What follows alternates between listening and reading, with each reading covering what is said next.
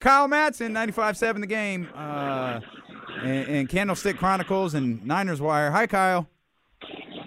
Hey guys, yeah, I was on the phone long enough to hear Cowboys fan Trista Crick say "Fly Eagles Fly." No, Yeah. that was Please crazy, man. She was showing love, though. She, she, she was showing love, yeah. man. I, I'm with Okay, you. okay, I'm just making sure. I'm just making sure we didn't have to box. She's doing a little uh, reverse psychology. But from what we hear, you're not feeling great about this game on Sunday. Yeah, Eagles fan Kyle Madson.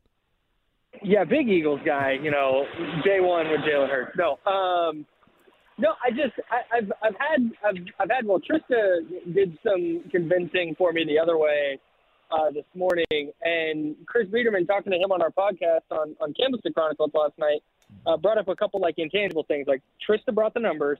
Chris brought the intangible stuff like the coaching advantage the 49ers are, are very likely to have. Um, just and, and the vibe I've gotten from the Eagles, like when they beat the Giants, they thumped the Giants 38 to 7. And you watch the way Nick Sirianni is acting on the sideline. I get he's an eccentric guy, but you watch the way he's acting on the sideline, and they're in the locker room. You would have thought they won the Super Bowl. Hmm. And the 49ers, from, from what I heard from, from Chris and, and guys in the locker room, is very much like, hey, just won a Week 20 game, like on to Week 21 Yeah.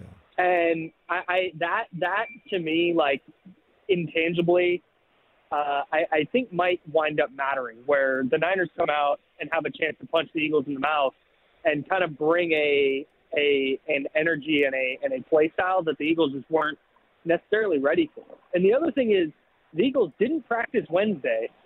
They did like a like a walkthrough, and then Thursday rested a bunch of their key guys. And I just want I kind of I don't know. It feels like they're overlooking a team that's won 12 in a row. And so, you know, I I I picked the Eagles because that's kind of what my my gut reaction was um, at the beginning of the week. But man, over the last uh, over the last four or five days, it's been um, I've been Bro, what are you doing right now? I'm standing on the side of the road. I'm about to get a tattoo, and so I left the uh, tattoo shop, and uh, I went outside. I'm moving away from the road because a motorcycle went by, and I don't want that to happen again. I'm sorry, guys. This is some good stuff, man. This is some good stuff. I will, but look, Is it? I, I will look. I will say this though, Kyle.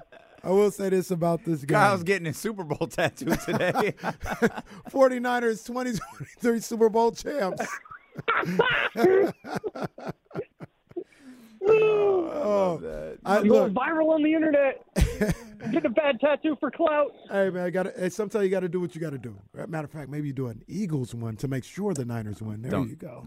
no. There you go. Now we're thinking There we sacrifice. go. Okay. Sacrifice. Um, when you talk about uh, the the Eagles and the 49, I think the Eagles are a hell of a team. But you brought up something that I was kind of thinking about myself. The Eagles, and, and, and you laid it out, and, and Chris laid it out um, beautifully.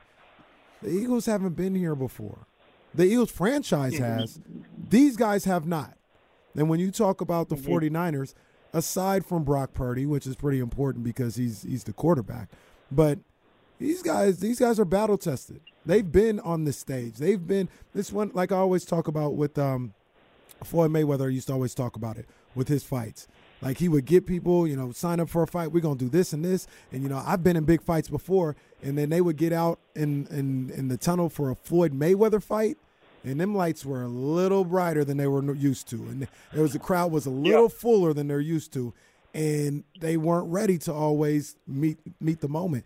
And hearing you guys talk about the Eagles a little bit, I, I'm starting to get those kind of vibes. Yeah, it feels that way. Like they're like they're a year early kind of mm. thing. But I, I think that's more of a more of a like NBA thing than an NFL thing. Like they're they're so look, the reason I, I was picking the Eagles is because there's two things they do better than I think any team in the league. They rush the passer from from the interior. They have mm. four guys with with ten or more sacks, which is unbelievable. They had 70 sacks as a team this year. And the interior of the Niners offensive line has struggled at times this year, and, and, and particularly in the divisional round against against Dallas. And then you you flip to the other side of the ball, and the Niners defense is really good, but man, they've really struggled defending the deep ball. You look at the couple of deep touchdowns that, that the Raiders got. You look at the one uh, the the Cardinals got with AJ Green.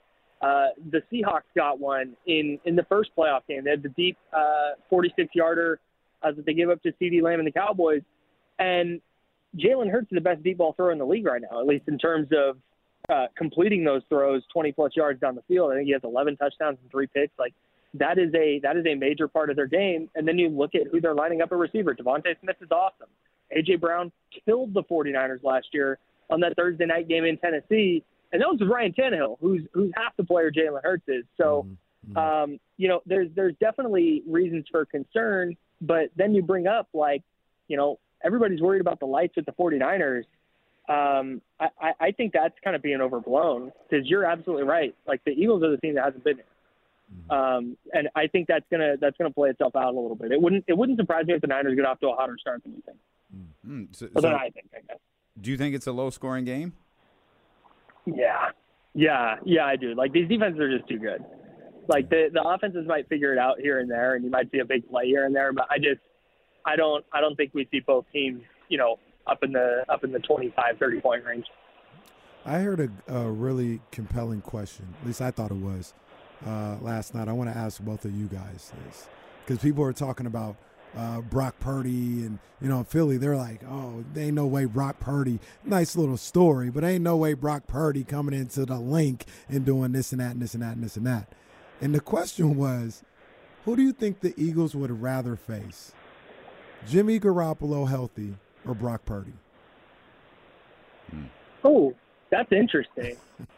it would have to be it would have to be Jimmy, right? Because if this game's going to come down to a turnover, Jimmy Garoppolo has been more turnover prone in his career than than Purdy has. Yeah, he's going to give I you think one. that- and that- that's and the something. argument was always the argument from one of the guys, at least, was you know exactly what you're getting with Jimmy. Like he is as mm-hmm. cut and dry as it gets. You know everything that you need to know. He's not really going to explode on you, or nothing like that. You you know everything about him. There is an element Mm-hmm. of you don't know what Brock Purdy is. You don't know. He, he threw for what three thirty or something against the Seahawks. He may have that game. He may Mm-hmm. have the game he had against Dallas, which I thought wasn't that bad. You don't know. Yeah, that's the thing is like his worst game was was last week against Dallas, and it wasn't terrible. He wasn't good. He wasn't he wasn't like awesome by any stretch, but it was also not a disaster. Hmm. And with this team, it's like, can you avoid disaster at quarterback? When the answer's been yes, they've been pretty effective at winning games. So that's that's kind of I'm not buying into the idea because one of one of the things I've admired a lot about about Brock Purdy is the fact that he's not flappable. Like that poise that that you hear with him, like that's very real. Hmm. And he's had points where he struggled this year and then come back and played really, really well. That, that his first road game was a Thursday night game where he's hurt, didn't practice all week, and then goes in to face the Seahawks with the division title on the line, mm. or with a, with a chance to win the division, I should say. The division title wasn't necessarily on the line, but a chance to win the division. He was not very good early in that game, but then picked it up and figured out how to how to get the 49ers to a W. And that's that kind of stuff matters. And does he do it over the next five years? I don't know. And frankly, I don't really care. Can he do it on Sunday? Mm-hmm. And the, so far, the answer is is yes, because the only reason I have to think not is speculation. It's guessing. It's going like, well, this doesn't make sense. So eventually, like he's going to hit a wall and he's going to do it at the Linc. Like none of this has ever made sense. Him coming in against the Dolphins and beating them didn't make sense. Beating the the the Bucs the way he did, nothing about Brock Purdy makes any sense. So the idea that he could go in to Lincoln Financial Field or whatever the heck it's called and and win is not like does it make sense? No, but nothing Brock Purdy has done makes sense. So I, I'm I'm taking that off the table because I mean we shouldn't even be here. So Uh, what are we doing today, Kyle? Uh, Disney or, or Harry Potter? no, so I have a friend who is uh, apprenticing at this tattoo shop that I go to. Um, and so she, it's a free of charge tattoo where she's just kind of um, she still gets a tip, but she's basically learning how to tattoo. So I have a I have a spot that I need covered up. Um, it's a candle burning at both ends, which I feel like is just kind of how I live my life, and uh, it's a it's a really fun design. So I'm gonna I'm gonna rock with that because it's something she's comfortable with. Very good. Good stuff. Uh, yeah, I'm such a nice guy. I'm you are. so nice. You're using you're you're Absolutely. you're allowing your body to be a practice canvas. That's spectacular. Yeah, Um, it's up under. It's it's gonna suck. It's up like kind of. It's like on the tricep, but toward the armpit. Oof. it's a really sensitive spot. It's Ooh. gonna hurt a lot. Oh, but you know, fun. like I said, Jeez. Well, all right. it's gonna look tight. Check my check my Twitter for pics. Thanks, buddy. I appreciate you as always. Thanks, guys. Take care, No Kyle. doubt. All right, Kyle Madson.